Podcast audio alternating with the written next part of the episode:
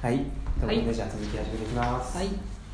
前回話したのは、まあ、木村さんが我慢体質うん。っていうことがよく分かったと。マクドナルドに電車持ってこられたらムカつくし、密室にペット連れてこられたら、ペットあの動物アレルギーやからうってなるしとか、人の気持ち考えてよとか、うん。いろんなこと思ってると。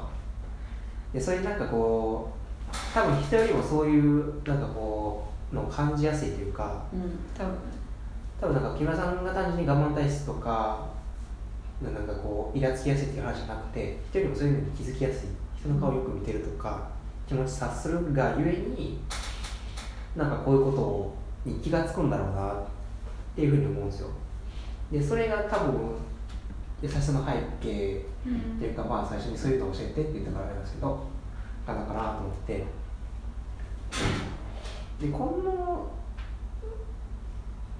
でじゃあ次にその多分さっきもちょっと聞いたのがじゃあ優しいってどんな状況なのって聞いたのがなんかさっきの嫌なことは嫌とうん。言うとか相手のことを100%考えるとか、まあ、医療在宅家で治療するみたいな話がここに出てくるのかなうん。うん。って思うんですけどなんか多分ちょっと強引に作っていく感じなのかもしれないですけどここのなんでいいかその話聞く前に優しさ聞いてみましょうか。いや何が優しいと感じたかみたいなのがさっきの相手のことを100%うん。思いやるみたいな話とか、まあ、ダメなとこはダメといううん。ダメとかあとは、えー家で治療するか、うん。家で治療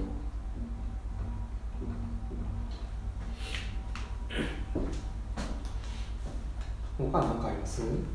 優しいなって。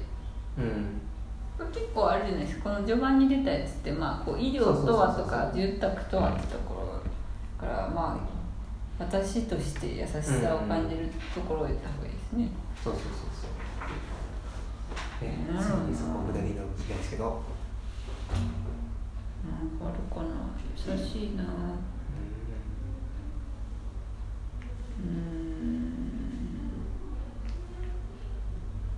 優しいな。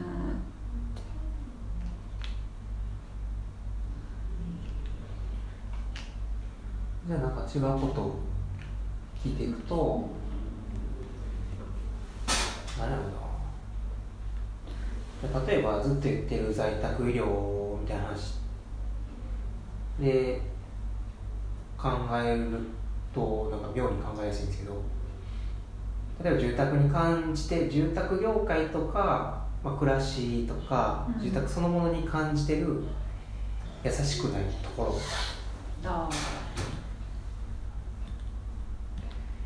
でいくとさっきの在宅医療みたいなうんことが分かりやすいかもしれないね、うん、うん、そう、うん、そうですね。あ、だからあれですよね、やっぱり。なんか住む時。その先のこと考えてくれるって優しいっていうのは結構大きくて。あ住む人はもう気づいてないじゃないですか、それって。今こんだけ広くて。うんこんだけ窓あって、うん。サウナあるけど別にピットリビングにした方がなんかいいよみたいな、なんかそういうの気づいてなくて作っちゃって後で後悔するみたいなんで、うん。なんか優しくないなと思うし、めっちゃ人目さらされるのにカーテンつけなあかんようなとこに窓作ってずっと四六時中絶対あの四六時中窓のカーテンが閉まってるみたいな。っていうことを聞くともう一個疑問が生まれるんですけど例えば住宅の設計うんに限定して聞くとさっきの話ってプロ意識みたいな話とも言えるじゃないですか、うん相手の依頼じゃなくてほんまに相手の気づいことを言ってあげるみたいなのって、うんプロ意識と呼べちゃうかなと思ってて、うん。プロ意識とそのじゃあその優しさの境目って何にすか？みたいうんななんとなく僕としてはそのプロ意識のところよりももっと先っていうかもっと上のうんなんか領域なのかなって気がするんですよね。優しさって。だからなんかあれじゃないですか。このプロ意識っていう言葉からうん。自分のこだわりを差し引いたもの。そううんなんかもったいない。だからなんてなんかなんその自分のこだわりが一致したらいいですけど、うん。無意識に出てくる場合ってそれって結構邪魔になることなんじゃないかなって思う確かに。まあ時と場合によるって言ったらまあそれはもうねそのまんまですけど。なんていうんやろただあんまあんまり私的には自分がないんでしょうね。あそう思うというのは。ほこう流動性があるというか誰でも合わしちゃうみたいな。どうんからお客さんとか患者さんに合わせた方がベストだってこう思ってる。うん。それはいい方あ向で。あそれってでもあれですよ。ね木村さんが言ってる優しさとかなり近いではい、すよね。うん、私が思う優しさを体現してると自分自身で。そうです。う。んと それは生き方としてかなりまっすぐですよね。うんじゃあなんか例えば優しさ？木村さんはそれが優しいと思って自分が実行してると。うん。じゃあそれを人にもそうあれと言うのはそれは優しさなのかみたいな。ああうんまあそうですね。そう言われると そう言われるとね。だこういう考え方もあるよぐらいでいいんですけどね本当は。なんかこう思ってる人もいるんだよって気づくってうん。優しいだろ。優しさの私が考える優しさの一部だし、うん。ああ気がつくね。気がつくでまああの意図的に気づかない人もいますし、うんもしするといやそれはもう悪いですね。転生的に気づかない人もいるじゃないですか、私もまあ気づいてるふりして気づいてないかもしれへんけど、うん。なんか